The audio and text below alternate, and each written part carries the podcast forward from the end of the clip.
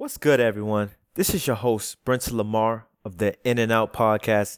It's good to be back with y'all again on this beautiful Monday. Currently, I'm in Russia, Krasnoyarsk to be exact. I'm freezing my tail off, but hey, I'm still blessed. Anywho, last episode was so dope to interview my guy, Henry Sims, who's doing his thing in Italy right now, so shout out to him. But today, we have a special guest. This guy's a Euro Cup MVP, a straight bucket wherever he goes.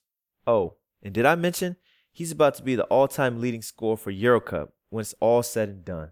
He's a European legend and an OG in the game. I'm excited for y'all to listen to this, man. With that being said, we welcome Errick McCollum to the pod. Let's get right to it. Let's get in, let's get out. Let's He's go. sleeping, so he doesn't know what's going on.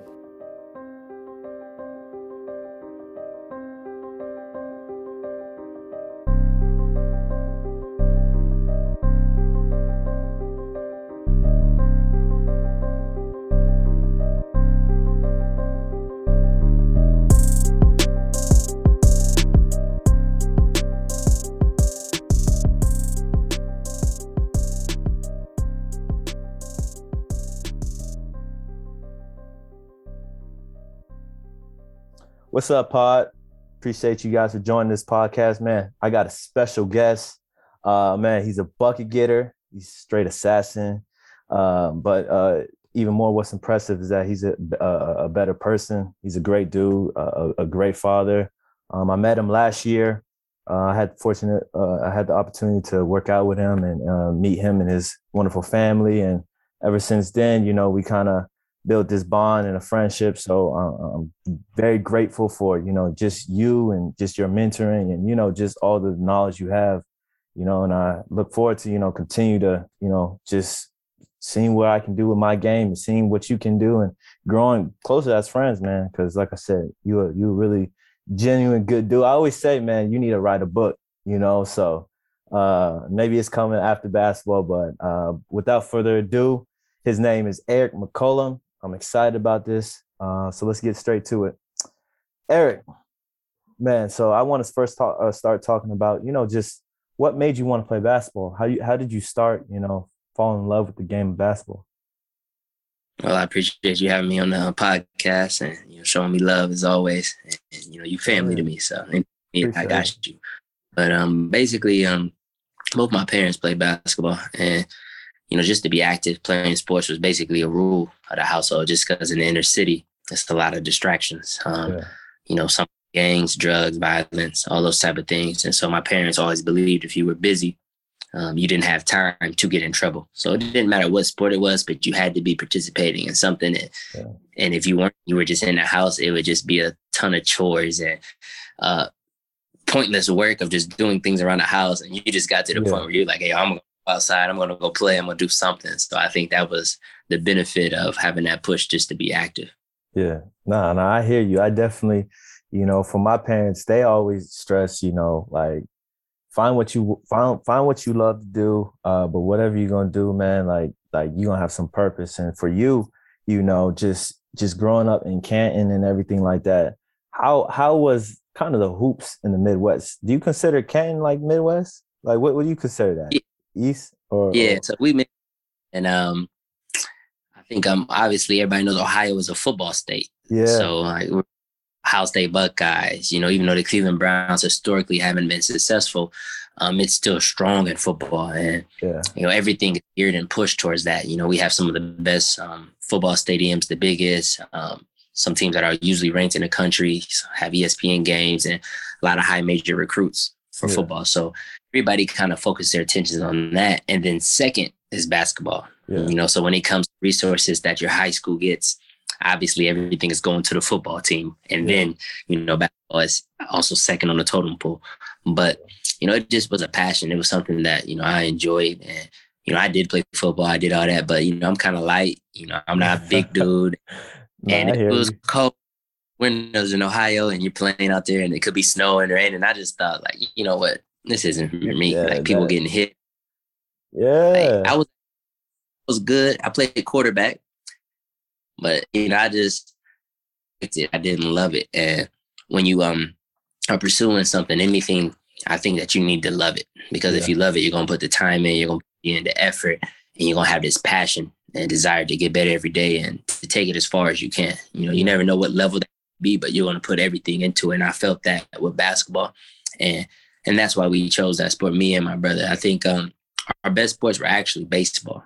You know, we played baseball, Really? we played football, we played basketball, and we ran track. But best sport was baseball. Like we were elite at baseball. Like man, and we had played growing up forever. Yeah. Um, and I just the only reason why I stopped playing is because um, there wasn't much attention on baseball. Like when you pick up the newspapers, and you know I'm going to the high school games, and I went to the high school basketball, football games, and I mean the gyms were full, the stadiums were full. Um, anytime you pick up newspaper, it's always those two sports. Um, and there was diversity there, where in, as in baseball, there was no diversity. Yeah. Um, there was no yeah. people who, um, you know, you didn't feel included, you know, and, those type of things. And I, you know, sometimes I look back, I'm like, man, I should have played baseball with the way these contracts Yeah, are facts. and everything. But Facts. Man. but I just I, I didn't feel like, you know, coming from a school in a suburban school, I lived in the city, but my mom made sure that I went to the suburban school because Yeah. it was the best academic, prepared me best for college, and it had the best resources. Where obviously, you know, when it comes to schooling systems, if people don't know, um, schools are basically take care of taken care of by the public, um, taxpayer monies. Yeah. Obviously, houses, cities, and smaller cities aren't as expensive as houses in the suburbs. So Mhm. those are bigger taxes. Those bigger taxes go to those nicer schools. Yeah. Um, and then you also get money based on minorities as well, you know, those type of things. But I just say that to say that um, I chose a school that, well, I didn't really choose. it. I was told to go to a school that would you prepare me for have life. no choice. Yeah, rather than one that would prepare you for sports. Yeah. And um, ended up being good for me. But that's probably why I didn't baseball. If there was more people who looked like me, if there was more of an inclusion, I would have chose baseball and basketball. But since there wasn't, you know, I went to what was popping, what was the sport that got the publicity, Yeah. what was the I loved, and you know, maybe maybe that's the one that got you a little bit more girls. Baseball didn't really get the fanfare. It wasn't no fan favorite. I know. I know. No, I definitely hear what you're saying, man. But you chose right. And uh, I want to touch upon just uh, a couple of things that you that you said within what you were saying. Like you said, you and your brother, you guys were uh, you guys had uh, kind of had to just choose basketball and, and make a decision, all that other stuff, and you guys chose basketball. Uh, if y'all don't know, this is uh, C.J. McCollum's brother, uh, Errick, and um, um how, how do you feel like you know growing up just you guys pushing each other how did that help your game and just you you know growing up you know having a brother because I, I knew if i had a brother or something like that uh a, a little brother too you know i'm i'm i'm going at him we we we fighting all the time so how was that kind of dynamic in the house just with you and your brother um and and just you know uh growing together i guess I think um having a sibling, um, you know, the same sex, whether it's a yeah two uh, daughters, two brothers, I think it's the ultimate advantage. Um, just because you have someone to play with all the time.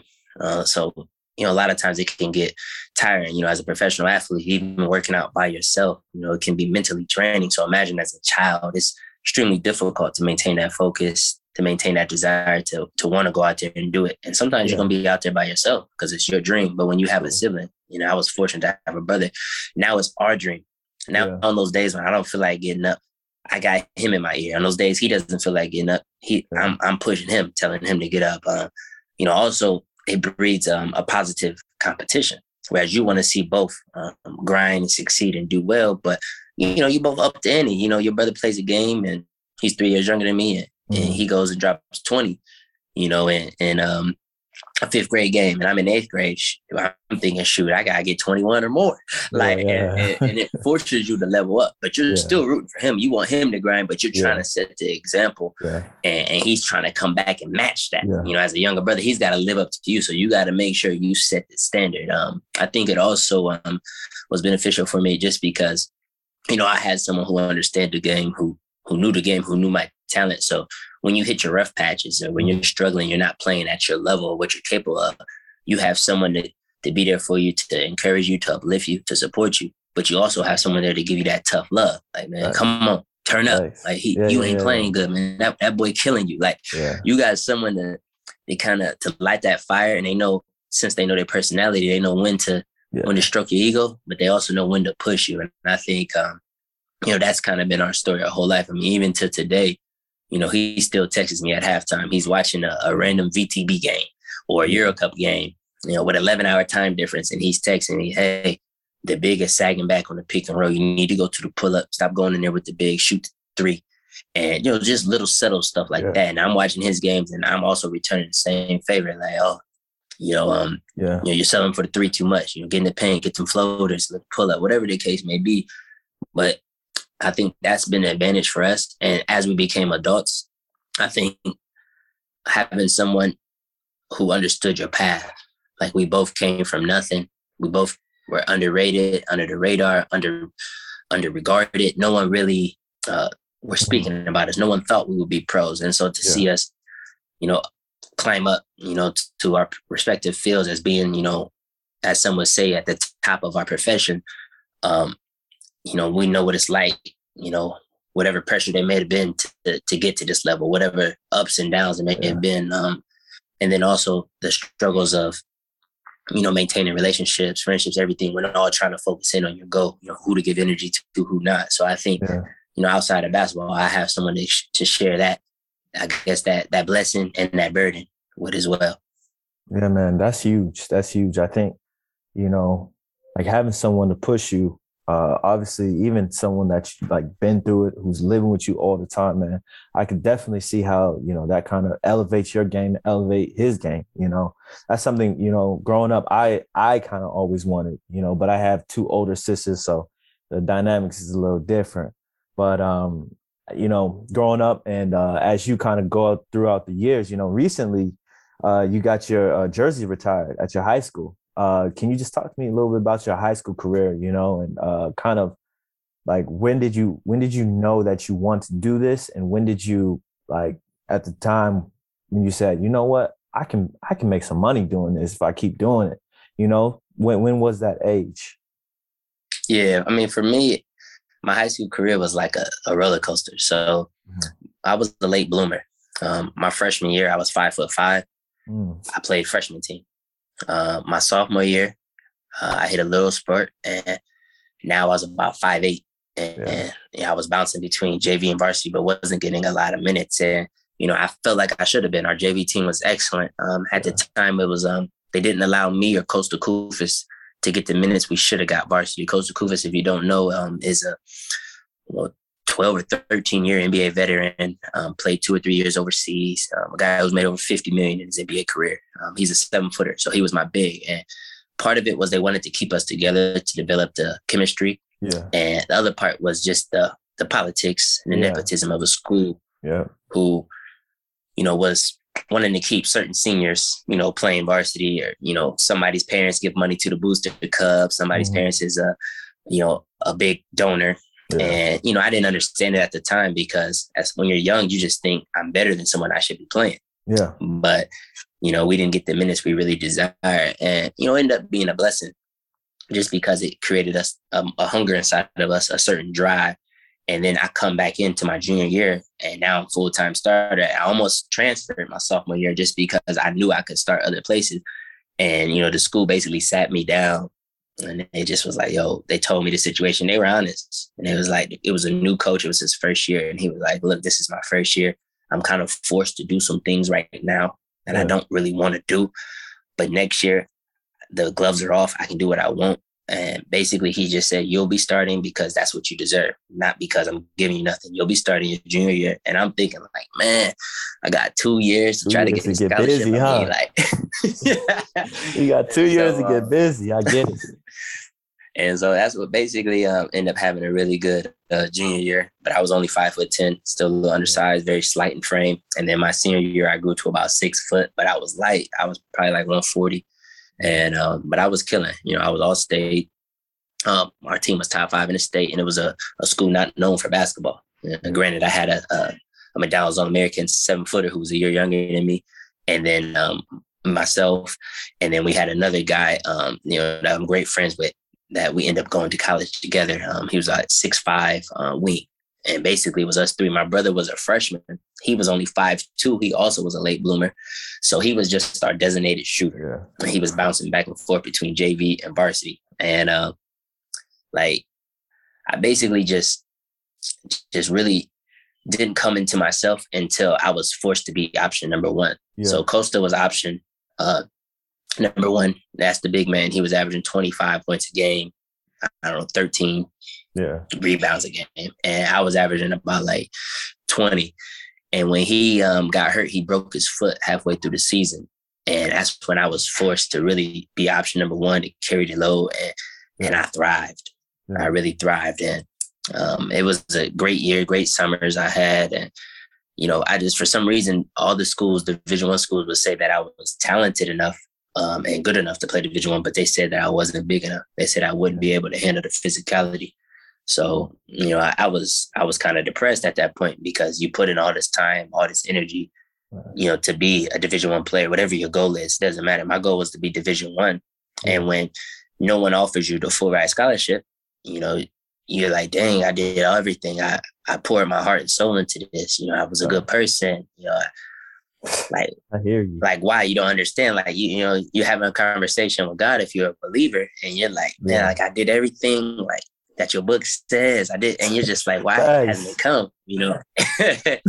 and um, you know, at that time, it took me time to realize, you know, what he was doing and he was preparing me for. But I, I ended up getting one scholarship offer, but it was contingent contingent upon the guy not um, passing his ACT because he had failed three times. Yeah. Um, it was his last opportunity, his fourth test, and at the time, it's sick. You know, I'm hoping the kid fails. You know, this is sick. yeah, it's all good. I get it. Hey man, if anyone anyone was you know, it's only one spot. same thing. One and, spot, uh, I want it. man, I wanted it. And um, it was a small school called Tennessee Tech. Um, small school, not like a big, big powerhouse, just a low major. Yeah. And you know, the coach called was like a sure scholarship. He said we would give it to you outright, but this kid committed as a sophomore, and we have to honor his scholarship. And I understood that, like you know, I respect that you're going to honor and stand by your kid. And I kind of emerged onto the scene late. You know, fast forward, the kid um, passes his tests, and you know, now I'm stuck scrambling Yeah. it's late. I just finished my senior year. All the Division One scholarships are gone. I didn't really play AAU ball, yeah. so it's like, dang, what I'm going to do? And you know, um, a guy calls uh, me from Columbus. Never met him to this day. Tony Cornett, and he was like, "Look, um, you know, I heard, seen you play. I heard about you. You know, I want to help you get to school. You know, was is anybody helping you?" And I'm like, "No, nobody helping me. Like, you know, um, granted, everybody was helping Kosta because he was like this big Downsville American, but he didn't need help. Like Yeah. he had every didn't- school yeah, he- dude, he Carolina, Ohio State, Kentucky. Yeah. Like I'm like, help me, like Help me. But um, and so like literally a guy I've never met, um, you know, told me to send me send him my film, um, and he literally sent um sent me addresses of where to send stuff. He told me to send stuff to him. He would hand give it to some of the coaches he knew, and we literally sent it to all these Division two schools and um, all these NAI schools, and um, and that really helped me. And then it helped me get visits, everything. And then I had offers. I had, uh, you know, and I as, as a spoiled, entitled kid, you know, who thinks if you work hard and you be a good person, you're supposed to get everything. You know, I'm here. I am with full ride scholarships Yeah. to go Division two or to go NAI, and yeah. you know, I'm mad. You know, I'm I'm mad that I'm about to go to school for free. And even though it's not division one, I'm gonna go for free. And other people out here are hundred thousand, hundred fifty, two thousand two hundred thousand dollars in debt. And I, Yeah. I didn't understand it until I got to college. You know, I was a smart kid, high GPA, but I was just I hadn't faced that adversity yet. But I was thankful that it came early. And um ended up taking a visit and I ended up choosing the NAIA school just because um, I understood the situation. Um, senior point guard was leaving. You know, I was basically walking into a starting spot as long as I did what I was supposed to do. All I had to do was beat out a freshman, which is easier than beating out an established upperclassman. And um, they were also recruiting one of my teammates who I had known since I was eight years old. We played football, basketball, and baseball together, everything growing up. Yeah. And we went to the same high school. So, you know, that was the kicker. And, and it was a top 10 um, um, academic uh, Christian insti- institution um, in, the, in the US. It aligned with my values. Yeah. So everything kind of just came into place. And, um, you know, that took me there. And I was just, I never thought that you know, I would, you know, be an NBA player, be overseas player or whatever. Like I just thought like, yo, I just want to go to college for free. Yeah. And, and I was hoping it was division one, but when it wasn't, you know, I had to kind of temper my expectations because it's not a lot of people going um, professional from any Mhm. high school. So now at that point, mentally, I'm just thinking, look, you got to get your degree. You can go out here and kill everything. Um, you got to play so good it looks like you don't belong here. Yeah. And, and that was my mindset. Like, you know, don't be good. I want people to ask, what are you doing here? Like Yeah. when people ask, Goshen, go, wh- wh- why you Yeah. here? Like, and that's when I know I did my job. So I just took that mindset, um, handled ac- academics, and I just thought like, I'm gonna get a good job. You know, they say I, I got good job placement here. I'm, I'm gonna have a good degree and, you know, I'm gonna just work. And then as my career progressed, you know, there was rumblings that there could be a chance, but you know, you never know. I didn't want to put you know, all my eggs in that basket. I was always Yeah. taught to have a plan. Yeah. And, you know, eventually, you know, fast forward, you break several records, Yeah. be a four-time All-American, you know, things kind of work itself out. And, and at that point, adversity that I faced, not going to Division One, is what kind of created the monster. That adversity I faced, not getting what I wanted varsity-wise as a sophomore, as a freshman, kind of created that monster. And I think um, you never understand what God is doing, but um, at the event, at the end, you'll finally see the pieces of, of the puzzle come together, and Yeah. then you're like, ah, I I needed see why. Yeah. no, I definitely, man, what you said, like I said, that's why I said you got to write a book, man. Like, I definitely hear you out on all of this. You know, I feel like, you know, being patient is hard. You know, being patient for what you want is is difficult. And, you know, like God, God does have a plan for all of us. And, and, you know, sometimes it comes later, sometimes it comes earlier, but all, all together, man, it's, it's, it's going to happen and it's going to happen the way, you know, you need it to happen. But, um, just you know let's talk about a little bit about your your college career and, and everything like that. Um, you went to goshen college like you said it's a NI, naia school now right? Was it d2 back then? Yes, it was D two NAI. okay d2 okay. Um, you know you broke several records you, you did your thing. Was there any chance of you leaving? Like like kind of transferring? Did you think about it? What made you want to be loyal to that school and you know continue to just just hoop there because i know if you if you getting busy you know what i'm saying like you definitely gonna get seen from other places and what made you want to Yeah. stay Yeah, I had um, a couple offers from some other schools because after my freshman year, uh, Mhm. I was all freshman team, all first team on conference, and then I was like honorable mention All American, and I think I had averaged um, a little under 19 points a game, and maybe like five or six rebounds, like four assists or whatever. Yeah. And my coach uh, was leaving; um, he was leaving to go to another school, um, and you know, I was kind of like, dang, should I transfer? Like, what should I do? And I was in a limbo. And I, you know, discussed it with my family, and we just decided that, you know, us let's see who the coach is going to be. You know, we were hoping they would uh, hire internally, which there was an assistant coach that I really liked, and you know, I vouched for him. I went to the to the school board, you know, athletic department, all that. You know, as a main player, like I guess the the young upcoming face. You know, I did my job because I wanted that guy to be the coach. Unfortunately, he didn't get it, and so I was felt you know kind of you know let down, kind of like you know they didn't really listen. You know, not just to me, but to our entire staff and team, and even the head coach. I recommended him when he left, and you know I was at that point like I could transfer. You know, but I would have to sit out a year. And you know, kids today are, are blessed because um, they can transfer out with the mulligan. Like they don't have to sit out. They Yeah. can transfer and play immediately. And if yeah that was an opportunity for me, I for sure would have did it because I feel like you know coaches don't show loyalty to programs. I feel like you know no knock on that coach. I liked him; he was a great dude. But when I committed, I didn't just commit to the university. I Yeah. committed to you you yeah and and these coaches can just up and leave. And I understand you got to do what's best for your family. You got to provide. I totally agree. You should be able to leave, but players also have to do what's best for them. And Mhm. NCAA kind of handicapped the players for years by not allowing you to transfer without sitting out, but they allowed coaches to transfer without sitting out. And I'm glad that they rectified the situation and they fixed it. And so, but I decided to stay and end up being a good, a good situation. And. I, I mean, I was dominant. Uh, that year I had another All American year. And I think I boosted my average to about 24. You know, we had Eesh. several times we were in the country.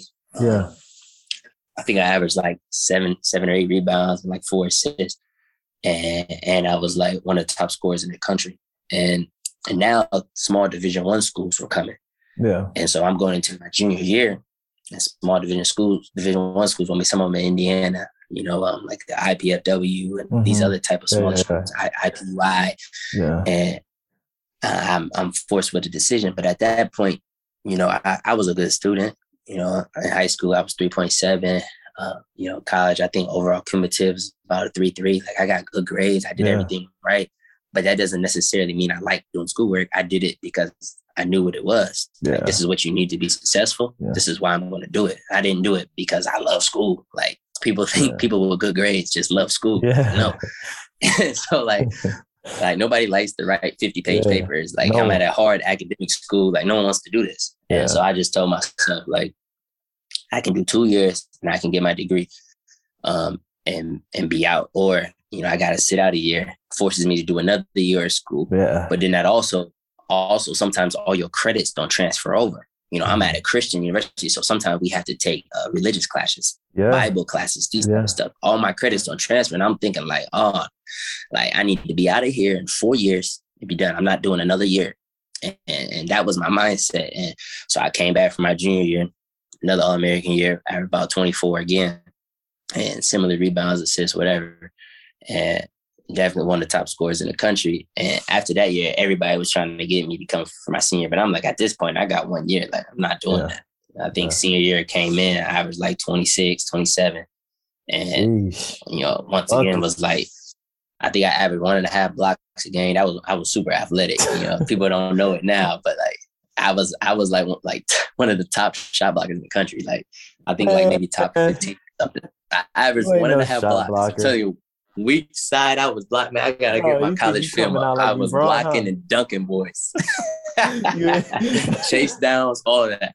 And, oh uh, man. after that year, they um like that's when grad transfers started to be real popular. So you got to remember, I'm I'm I'll be 34 uh, years old this month. So this was 12 years ago, and grad transfers started to become a thing. yeah. And so um, I had this was my last chance. I had to transfer. Just finished school, graduated. Boom. And if you the way you could grad transfer, I don't know if this is still the rule, but when I was there, you, you could transfer to a school if you had already graduated, Mhm. received your degree, and you chose to pursue a master's in a program that your current school didn't have. And that was the loophole. So all I had to do was just pick a master's field that my current school didn't have. And I could have did it, but um, at that time, uh, I was um, I wanted to be a pro. Yeah. Um, I wanted to get to the money and I wanted to start my career and I wanted to be an adult. Like I was tired of doing the school thing, all the structure, all that stuff. Like I understood this is what you need to be successful, but you know, if I can handle my business in the time allotment period, I'm not going to do an extra year. And that was just my mindset. Everybody's life works differently, but I, I loved college. I enjoyed it. It was an excellent experience Yeah. But man, it was a lot of work. And I went to a small school, so I actually had to do my homework. I didn't go Yeah. one of the big power fives. I didn't have a bull major. Yeah. Like I had a business Yeah, management major and I had to do my work. And, and I was just like, I need to get out of here as quick as I can I hear and, you. and get myself in a position to take care of me and my family. Yeah, yeah, yeah, yeah. Nah, I hear you, man. I didn't go to no Kentucky or I went to UC Davis, and they making sure you taking that test, they bringing somebody, or you taking that test that day or whatever. So it ain't no joke. Attendance checks. Yeah, I had to do my work, man. See, man, but I, I I think that's special. Just just the fact that you know you were able to you know stay loyal, but also you know figured out what you wanted. You know that's that's rare, especially as as you know being a young 21, 22, 20 year old or whatever. Just identifying what you want to do and just staying on that path. But And it's tough. It's tough because somebody wanted you, right? yeah. So yeah, like it's tough. when when at the beginning, before you pop in, before all these other people wanted you, like this person, this is the school that wanted you. yeah, And so part of me wanted to, you know, be loyal to them just because, you know, they had gave me an opportunity that not a lot of other schools were willing to offer. yeah, And and they did. And I was happy there. Like if I wasn't happy, like I'm like, come on, like I'm playing big minutes. I'm getting a great education. Okay, it's in the middle of nowhere, Indiana. It's a, not a not the best city. I ain't gonna lie to you. It's cornfields, all type of stuff I've Mm. never seen. Horse and buggy. And but it was good for me because there was no distractions. Yeah. Like I wasn't out there, you know, faced with big city life environment. Like it was just basketball and hoop. Yeah. Okay, you got your own campus, you know, distractions, whatever, parties, whatever. But it just was a great place for me to hone in and lock in on my responsibilities. And then because of that, you know, I knew that this was a place I could possibly reach my goals. I didn't know what that would look like. Yeah. But I knew whatever I chose, whatever field, whether it was basketball or work, I knew this is a place that could put me in a position to be successful as long as I did my part. No, I hear you. I hear you. And transitioning uh, from, you know, college and everything like that, how did you, okay, how, how I'm going to phrase this is, you know, did you know what was next? You know, um, you went to a smaller school and I know your first year you played in Israel. You know, did you did you know that that you were going to play overseas? Did you know that you were going to make it to summer league and have a chance to make the NBA? Like, what what was your mindset going in? You know, after college. Yeah, I really had no no clue um, until my sophomore year. Um, we had a Division One transfer in our conference, and he got Conference Player of the Year. He was also an All American with me, mm-hmm.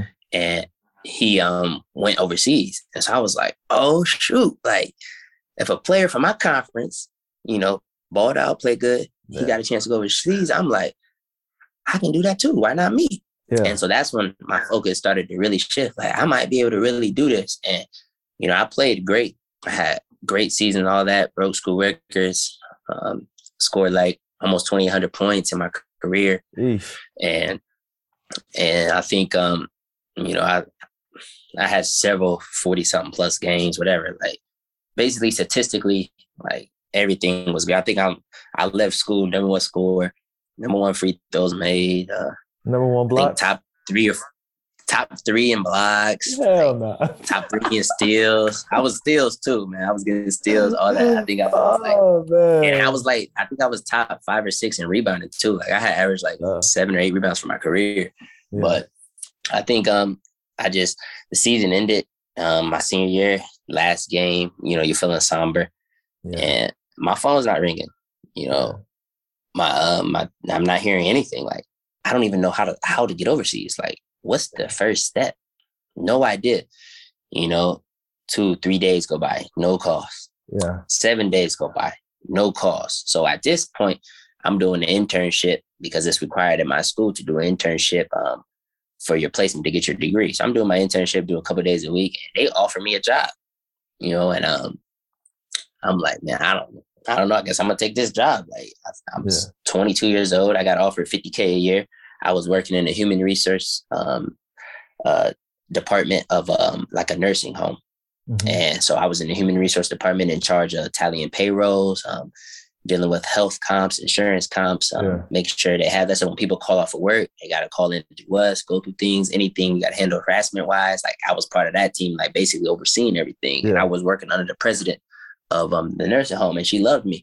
And, you know, it was a good experience. And I was like, okay, I guess this is what's next. And literally like, I think two days after I received the offer, I didn't, you know, respond to them if I was going to take the work offer. Now, yeah. uh, agents start hitting me up and I get called by like literally like eight to 10 agents. Yeah. Either reach out to me, um, reach out to my um, college coach, and now I'm flooded with calls. And, uh, and I go through that process of filtering it down, start talking to them, and now I start to realize, okay, this is real life. You know, I, I thank the um, the place that I did my internship, Greencroft, which was a nursing yeah. home. Thank you.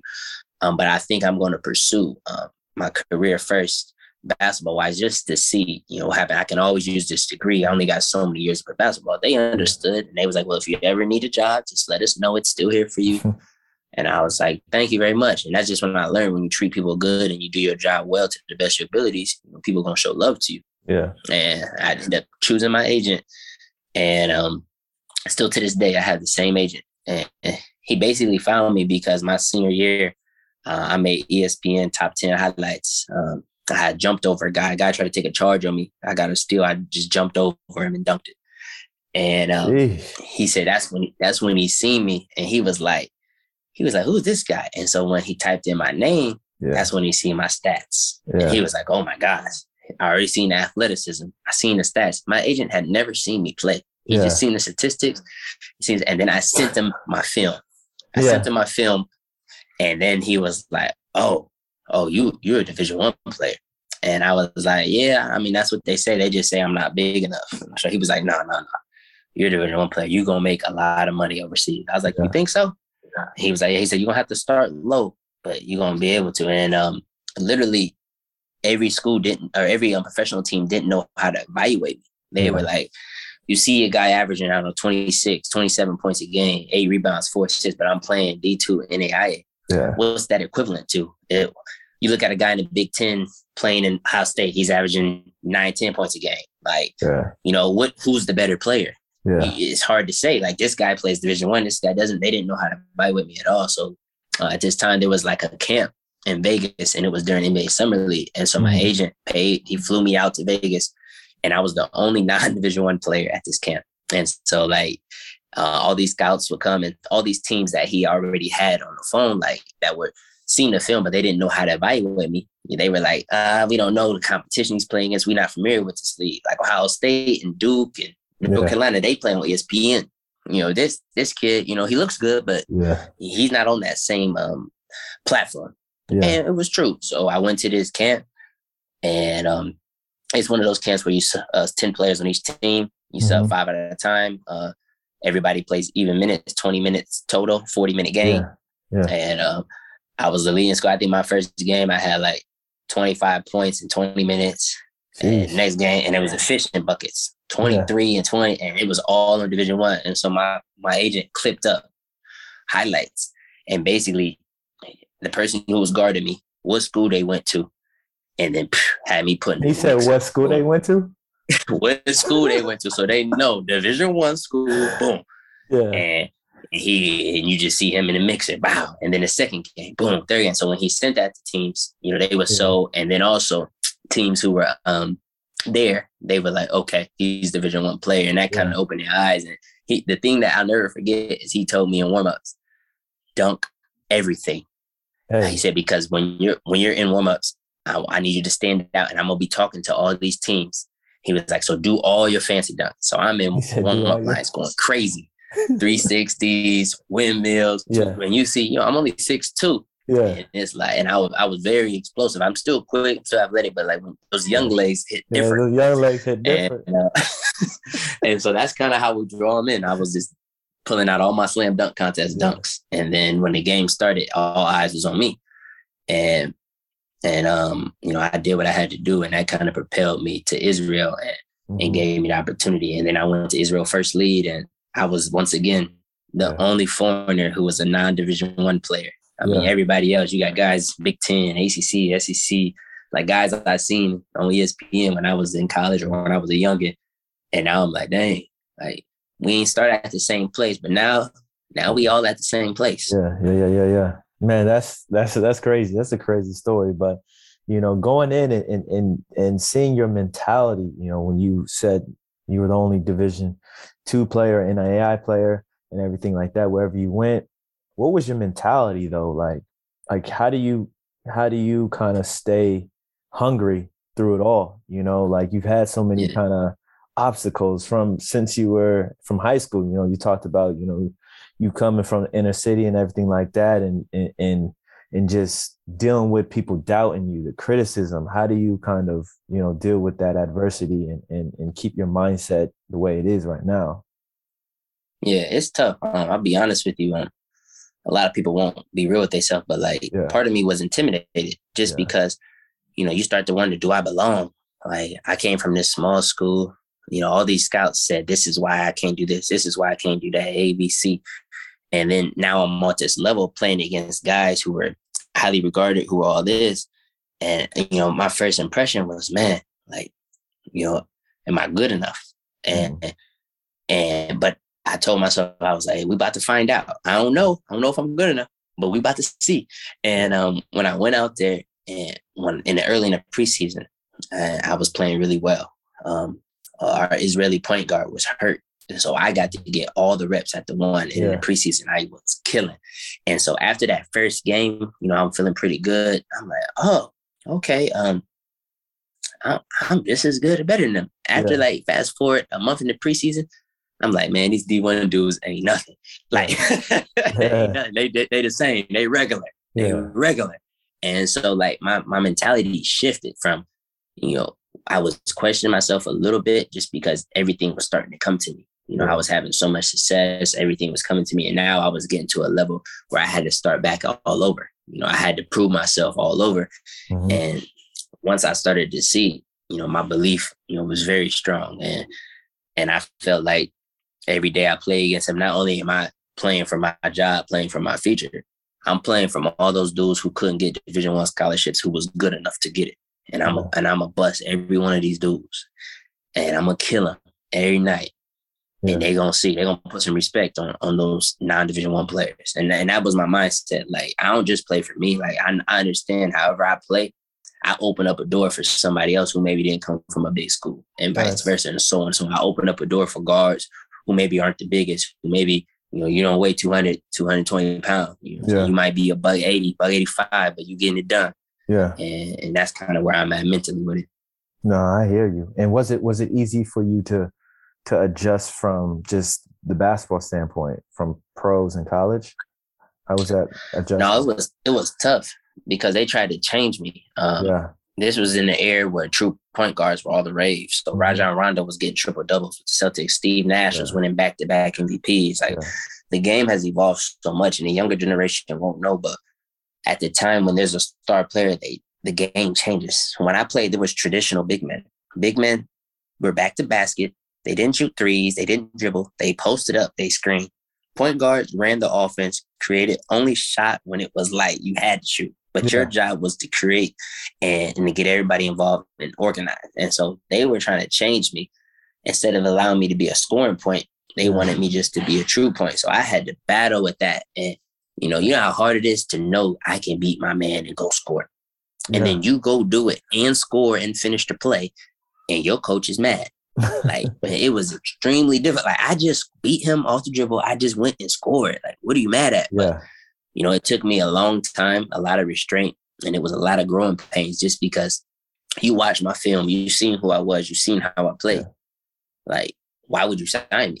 Yeah. You know, and I think a lot of coaches think that they can hone that talent, that they can change you, but you can't. A player has been a player for 20 something years. You can yeah. tweak a player. You can't 180 change a player. Yeah. If that's the case, that player won't be very good.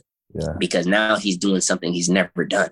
And, and it was a tug of war that season and a lot of learning curves. And every time I wouldn't initiate his offense, you know, you're a rookie, go sit down. Yeah. And, and that's how I was. So it was it was a tough year for me.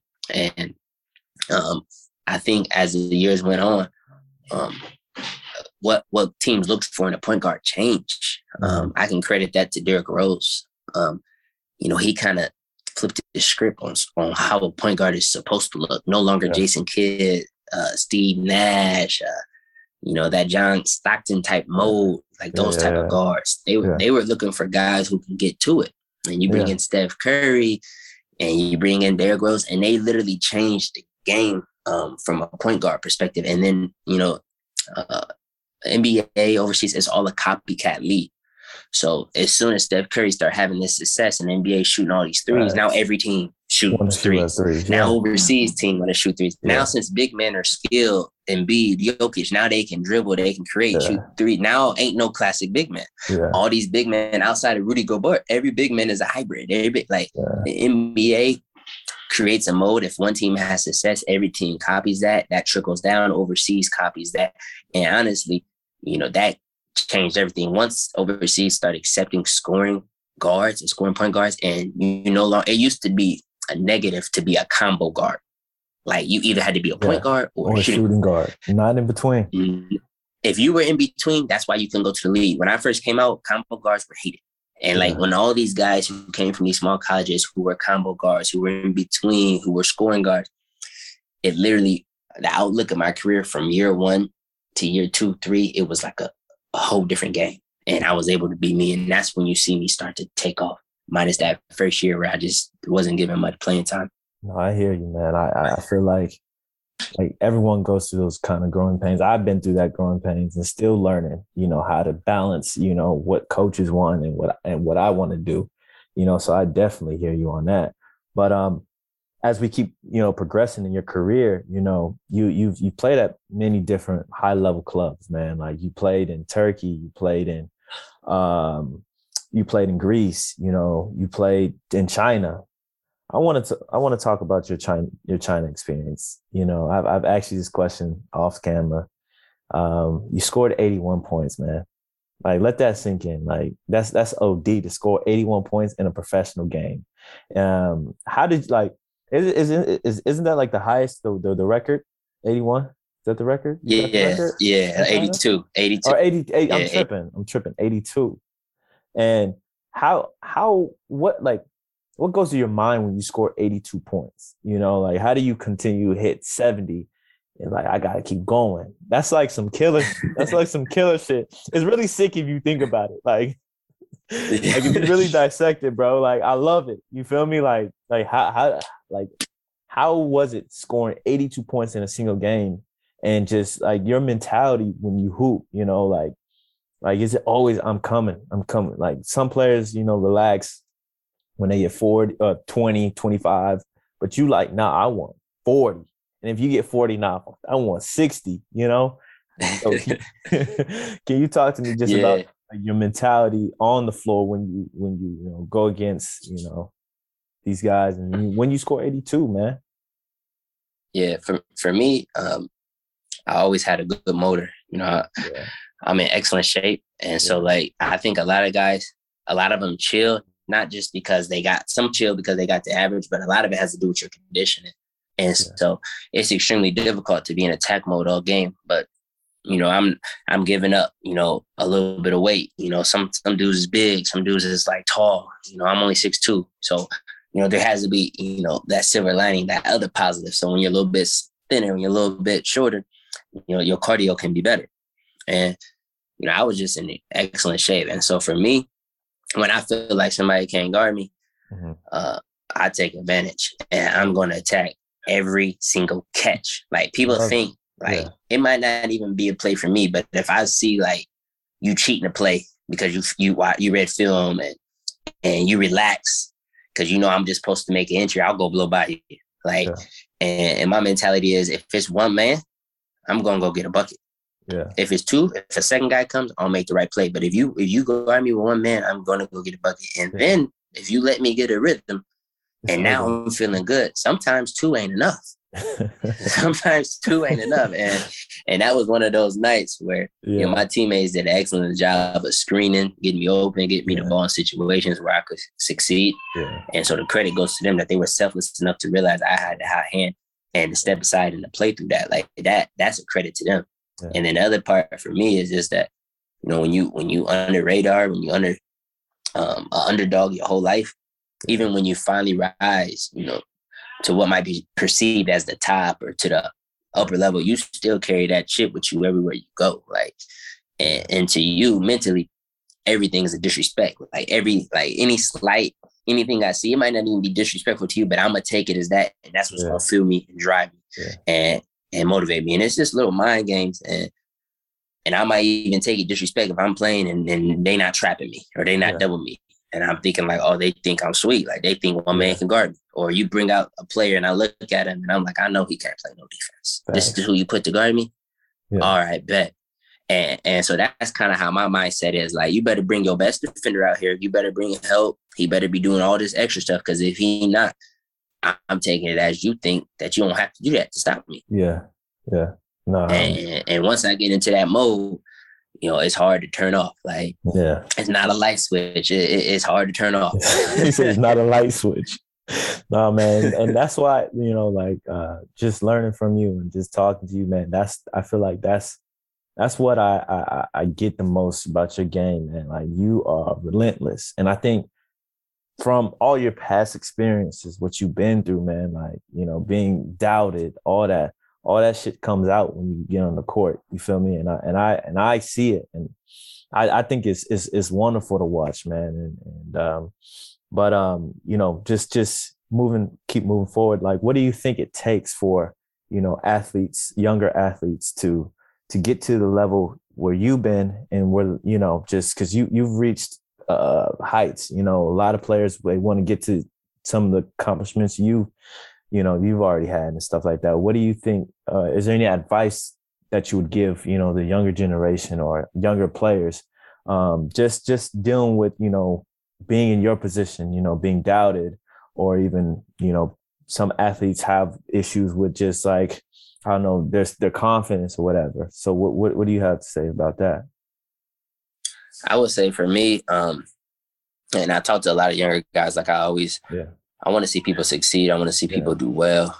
You know, if I could teach you something that I wish I knew or, you know, that helped me along the way, you know, I'm gonna try to pass it to someone if they if they want to hear it. You know, I won't force upon my knowledge or, you know, my experiences, but you know, if you if you're open to it, I love to help. And the biggest thing I think with the younger generation is every critique isn't a hater. Yeah. Isn't a hater. So like people often think when somebody critiques their game or they say something, you know, they comment on a weakness, oh, he a hater. No, like you're human. Everybody has weakness. LeBron James has weakness. Michael Jordan has weakness. I think it's it's when you're honest with yourself about what your weaknesses are, you know either how to improve them or how to stop the other team from yeah. forcing you into those weaknesses in the game. So just be humble enough to be coached and to understand that, you know, you aren't the perfect player you're an unfinished product. The moment you think you're a perfect player, that you have everything, it's time to stop playing. Yeah. Um, number two, um, I would say is um, don't be discouraged. Um, yeah. When things are going good, it's easy to wake up and go to the gym. It's easy to come in with a good attitude. It's easy to be a good person. You know, can you do those things when adversity hits? Mm-hmm. If you go to the gym when you score 30 or when you score zero, that's the type of kid I like. If you go to the gym um, with a positive attitude, whether you whether you coach played you 40 minutes or what's coach paid you 10 minutes. I ain't saying be happy with 10 minutes. Yeah, yeah, yeah. I'm saying you come in, that's none of your teammates' fault. You play 10 minutes. You come in with good energy, you come in as a leader, you come in respectful. Yeah, you might have a a, a gripe with coach. Show him in practice. Yeah. Go in and kill everybody and, and dominate every practice and you make them feel you. So, you know, those are some things I noticed because uh, younger generation is not they don't handle adversity well. You know, right. their their first feel is to quit, to give up, or to transfer. And sometimes those are the options. You know, to transfer could be right, but sometimes the option is to power through. Sometimes yeah. it's to look at yourself. What can I do better? Why am I off the game, and why is this person out the game? Because I often tell, and I talk to young players, even on my team, they say I should play more. I say that's not the question. The question isn't should you play more. The question is who should play less. Yeah. Because in order for you to play more, somebody, somebody else play. has to play less. Yeah. And why should that person play less compared to you? You yeah. need to show it. Yeah. And even if people play my position, I'd be like, all right, show me. Yeah. Show me. You, you deserve to play more. Come out here and show me in practice. You can't. Nice. You can't. Yeah. and that's my mindset. But that's how you got to approach it. So deal with adversity, be a good person or work hard, whether things are good or bad. Handle criticism, be coachable. And then um, the third thing is once you get everything you want, you make it, you achieve your goals. If you're not obsessed with being the best version of yourself, you'll never succeed. You'll get yeah. money for a year, two. You know, maybe you might squeeze out the third check. It's hard, but you know, you won't maintain that certain level of play. So like if money's your motivation, you're screwed once you get money. Nice. What you gonna do? If buying your mom a house is that motivation, once you buy the house, what you gonna do? If, if being yes. financially stable is your motivation, what you gonna do? Yeah. But if being the best version of yourself, being great is your motivation, that's never enough. You always gonna be chasing that. And so I think those are the three things. So be coachable, handle adversity, and find what it is that drives you yeah. and that can push you through your entire career. If you yeah. find those three things, I think you'll have great success. Nah, man. Uh, and if uh, you play overseas, yeah. don't get hurt. Don't hey. don't get hurt. Yeah, if you get hurt overseas, that sets you back a year or two. I ain't gonna lie, yeah. but don't. No, I, I, hear you. I hear you. What an ironic time to say that, but uh, well, but, minor uh, injuries, okay. Yeah, yeah, yeah, yeah. Not no, a major. I am just messing with you, but um, yeah, man. I definitely, I definitely agree with you, man. Um, I think that's what makes you know the greats great. You know, I was just talking to my mom about this. You know, like the money, you know, overseas, you know, especially certain guys, guys, you know, you get paid pretty well. Depends what level you're at, you know, but you know, you get like for example, for myself, you know, I'm I'm getting pre- paid. I'm I'm getting paid pretty good, um, but if you obsess about the money, it's always gonna be like what's next? Like if once you reach the 500k, it's it's you're gonna feel like you're gonna have you know deserve more. But I feel like if you don't worry about being the best version, having that peace within yourself to like, yo, I gotta improve. You know, I think you'll always you know like flatline. You know, so I definitely Yes, understand agree. what you're saying, man. Like with with that whole obsession and just you know being the best version, being a good person. That's what I kind of pride myself about, you know, being a good person on and off the floor, you know, being a good teammate, being coachable, you know, but also having that that that that hunger, you know, I I want to be the best Mhm. version. Like by the time I end playing basketball, I want to be able to say, man, I don't care if I make it to the highest level or the lowest level. I don't care. I mean, I do care, but I want to be able to say, man, I did everything I could, you know, because I think that's Mhm. And you can look at that man in the mirror. yeah, You can look at him and be proud. exactly like that's exactly like you know my whole my whole thing and that's why i feel like i put in the work because i want to be able to say man i did what i did I, like things may not shake out your way you know but at the end of the day i did everything i could and i, I gave this shit my all Mhm. so i hear you on that and um i just want to also just uh talk to you about um you know we're kind of closing up a little bit but um you know you're having a great season this year man your team if people don't know we're Thank also you. you know, he's in the Russian VTB league. He's also in Euro, uh, Euro Cup, and they're, they're having a great season. Um, what are some of the goals you want to uh, have, you know, by the end of the season? Yeah, okay. For me, um, you know, when I was younger, I chased um, you know, getting to a certain level. And so to get to a certain level, you must have team success and individual success. Yeah. You know, no matter how you cut it, they both have to be there. Yeah, You know, and and this is the tough part about being overseas is that everybody wants to get to the another level, to get to the Yeah. highest level, or people want to maintain. And only way to do that is with your performance. But for me this year, you know, as I age, I've got to solidify myself as, you know, a consistent high level player in Europe. You know, I I dictate everything around my game to win it. Yeah. So, you know, I'm okay with sacrificing something to win. You know what I'm saying? And and that's something when you're young, you won't necessarily want to do or do at all. But yeah, as you age, as you have perspective, as you have financial security, as you, you know, kind of made your name, it's a lot easier to do that. So for me, my goal is, you know, to win the Euro Cup. I want to move this team to the Euro League. You know, I feel like anytime you can take a team to new heights, um, it solidifies you as a player. You know, not only that as a person, I also want to help develop the younger guys. We have a lot of younger guys with talent, guys who are trying to get to that level or trying to be something. And I feel like if I can bring them along, help them improve while also carrying the team along, I mean, that's highly coveted and valuable, you know, not only for the franchise, but for myself. Whether this team wants me or another team, they're going to know that this is a guy who wins. yeah, This is a guy that not only he wins, he helps bring his other other people up. He helps improve other people game. People enjoy playing with him. And thirdly, I think, which is never a question, you already know what I'm going to do on the court. You already know how I'm going to Yeah. perform, how I'm going to be there in the big games and the big moments. And, you know, I think that's never been a question, you know, so yeah. You know, for me, if we we achieve our goals, we need to be top four in VTB league. We need to make a run, but I would like us to be in that final of the Euro Cup. And if we do that, you know, I think, um, you know, I've, I've reached my goals for this season, Yeah. and I think that everybody will be pleased. No, I hear you. I hear you.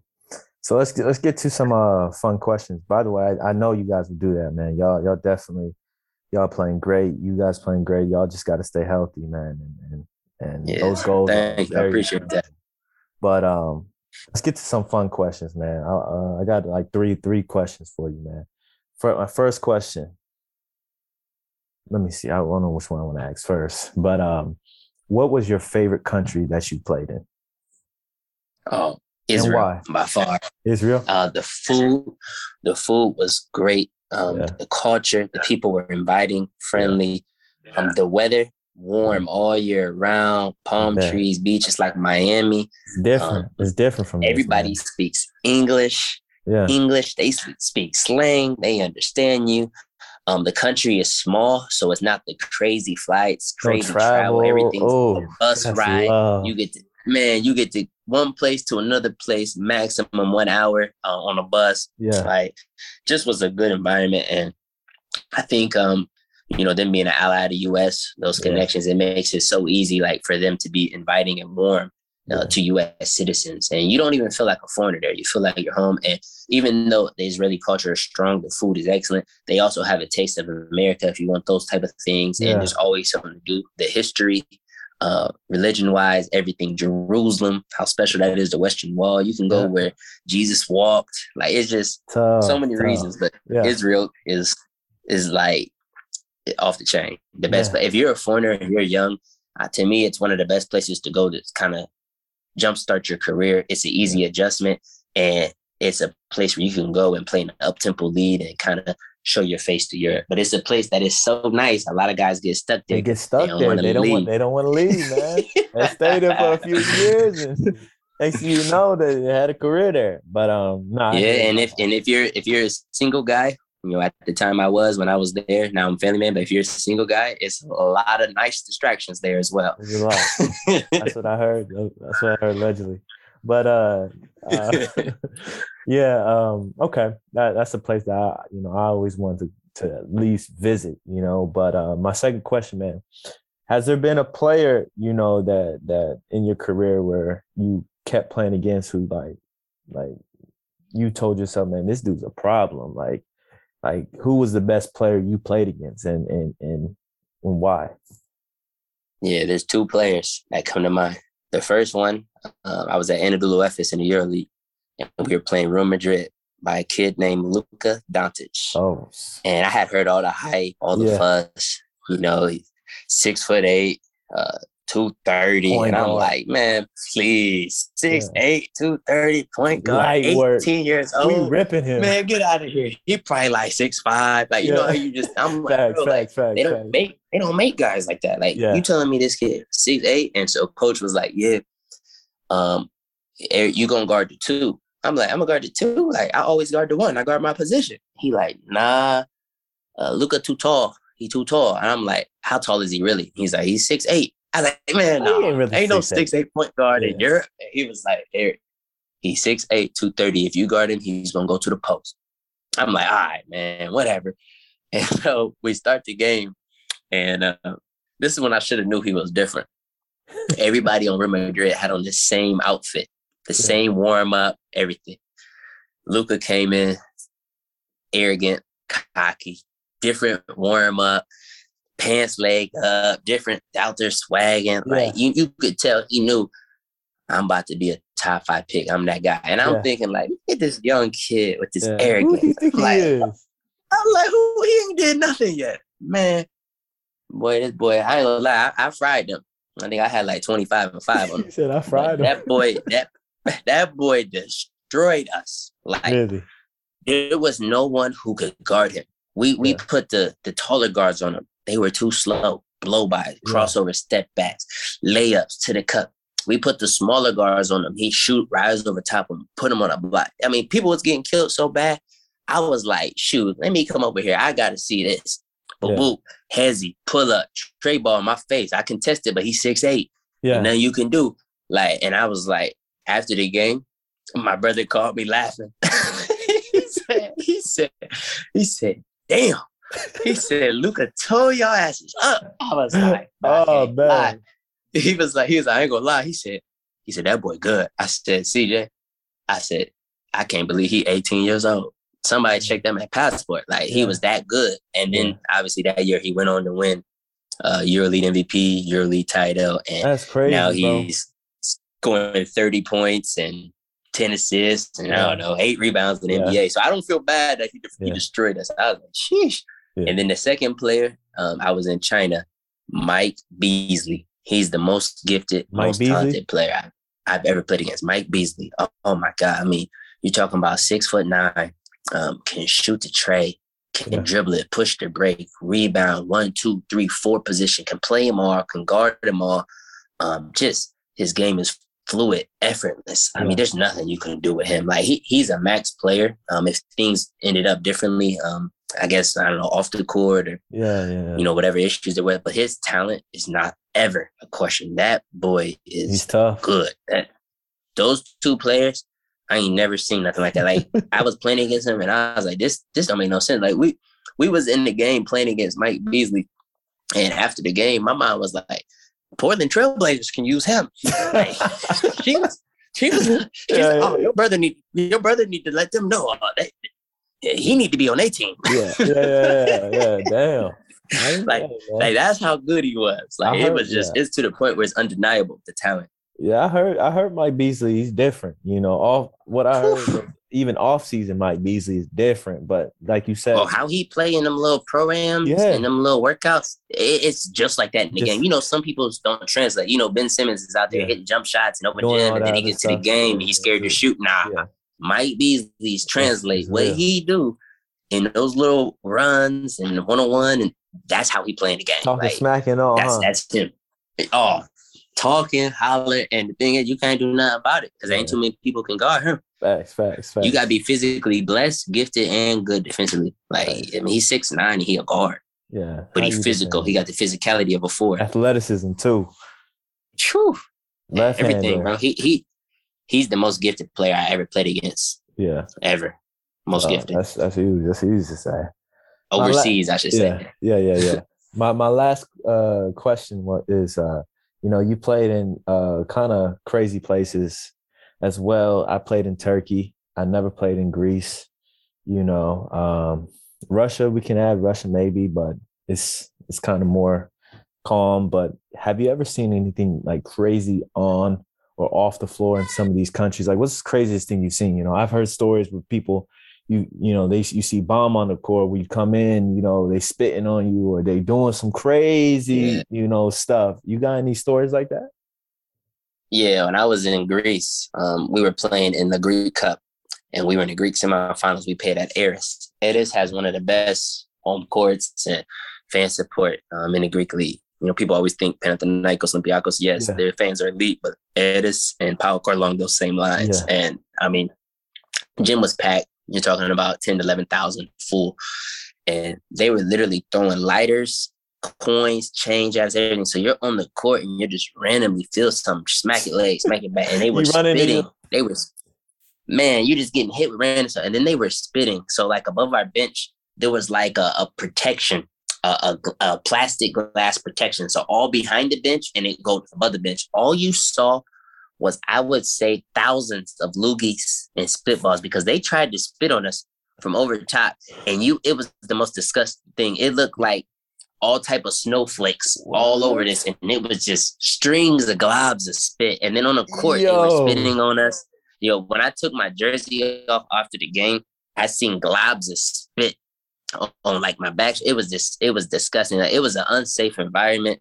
They had like uh flares in there. Um, yeah uh, you know, they were smoking. Uh, they had it Smoking. obviously a drum, but like, man, Yeah. I, I felt unsafe. Like Yeah. that, that was one of the few times on the court where like I really felt unsafe in that environment. And so like there were some places when I played in Greece, it was unsafe, or like even when I was at um, in Turkey at Galatasaray, like Mhm. there would be fights. Like we would play Fenerbahce, and like the Fener fans and the Gala fans would be like like trying to meet up, and there'd probably be like a hundred SWAT police officer trying to break them up, and they'd be in there tussling, fighting, going crazy. Like, it was some games where like, I wouldn't even let my wife come, yeah you know, to those games because I'd be like, no, this is this is Yeah. unsafe. Like I'm not gonna be able to play if somebody like do something and mess with you. Like you just watch this one at home. Like I knew like there's certain games you know this is not a family is gonna game. Like crazy. if you're the home team, yes, but you can't go to the way the away game when we play Fener and I'm at Gala. Or if you're at Olympiacos and you play Panna, like nah, I wouldn't even let my family go to those games. Yeah.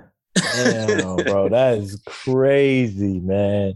You you like you ever eh, or like have you ever heard like anybody, you know, they get spit on, they want to run out in, in the stands? Like, have you ever heard any Oh stories? like yeah, I seen I seen a video clip one time. I think um it was a couple years ago. It was Buducnost versus Red Star. Okay. And I think Norris Cole, I don't know if you can find it. Um, I think the Red Star fans was doing something. He got Yeah. into it almost like, and they like stopped him from getting in there, but he was trying to get to him. They had to actually Yeah. postpone the game for a minute. Like, and that's what happens. Like some of those places, they literally pause the game and you you get a warning, and then the next time you go into the locker room for like 15 minutes, they pause the game, then they bring you back, and then the third time the fans gotta go. Yeah. So like I didn't heard about that. One time I was in Turkey and a fan ran on the court. I was I was just watching the game uh, on TV. I wasn't there. Yeah. and somebody ran in and was like, like looked like he was lunging towards a player, and um, EJ Rowland hit this boy with a one hitter quitter, put him to sleep. I don't know. You could probably find it. I'm gonna Google it. I'm gonna Google it. I'm gonna Google it. EJ Rowland, his real name is Earl Rowland. Um, a it was at he was I think it was at Banvit. Man, a play around on the court, man, he clocked him. Can't remember what team he was on, but yo, fan went to sleep. I bet he won't ever run on the court again. I bet he won't, but you gotta be careful doing that out there, man, because you know they'll jump you. Oh yeah, if you You yeah, if you fight at the wrong environment, they bro, will it's over for your team. It's only it's only 14 or 15 team members. It's thousands of them. yeah, yeah, yeah, yeah. You better run to the locker room. you better run to the locker. When I was in Greece, um, the fans get the fans had one time had got mad at um one of the referees. They Yeah. feel like they got cheated. You know, the fans waited for them, waited for the refs outside the arena. Not like one or two fans. I'm talking about hundreds of fans Yeah. waited. Police uh, police officers had to um Uh, chaperone them to the hotel. Like it's it's real out there. Like I know, like when I was in Greek league, Greek fans they, they know where you live because you know, like you in Greek league, you Greek, you a referee. Wow. They outside, they outside the crib. Like it, it's it's real. wow. Like I didn't I didn't I didn't heard stories about that, seeing that type of stuff. So like I mean, overseas it's just a different environment. It is. And and I think I think sometimes you know the referees be a little bit uneasy or uncomfortable Yeah. too because they know where they at. Yeah. You know, I know like we've been in a hostile environment, and you know I'm the home team. I'm at Galatasaray, and we got twelve thousand in the arena. Yeah. And they call a foul on me, and the fans start going crazy, Crazy. like screaming, and the ref's face, and I raise my hand, like, yeah, yeah, that's me. Good call, that's me. And I didn't had a ref thank me, thank you, Eric, for taking a foul for showing the fans it was a foul. Thank you. Like they, don't do they that, unless nervous. they also they a little nervous. They fear for them for the safety too in, in the wrong environments because some fans don't leave basketball at the gym. Yeah. Uh, that just shows how passionate, you know, Europe is. And it's different, man. It's really different. People don't know that, you know, that that like experience like that actually goes on, you know. So but man, I appreciate you, you know, taking the time, man. Like I want to say thank you again. Um, you know, this means a lot. You know, as I said, like we connected a year ago and you know, I feel like you've been a great mentor, uh, a brother to me, you know, so I really appreciate you taking the time, man. I think the pod listeners are going to love this one because uh, you share so, so many like valuable lessons, insight on, you know, not just even, you know, basketball, but just life. You know, this is, this is bigger than basketball, what you're sharing. So uh, I appreciate you, man. I really do. No problem. I appreciate you having me on. You know, you family already, and you know we're gonna come up and visit you and wifey this summer, Yeah, and yeah, yeah, yeah. always in Ohio. You know, we got a room open for y'all whenever y'all want to come up. Appreciate it, man. Anything else you want to, uh, you want to say to the, to the listeners or anything? Or No, uh, man, everything good. You know, I just say, um, everybody enjoy your new year. Um, want to wish everybody happiness, uh, health, success, and you know, um, just continue to fight through. You know, whatever adversity you're facing. You know, it won't, it won't always be like that if you keep the right mindset and you put the work in, whatever that may be. Thanks, man. Well, appreciate you, man. Uh, yeah, man. I'll holla at you. Peace.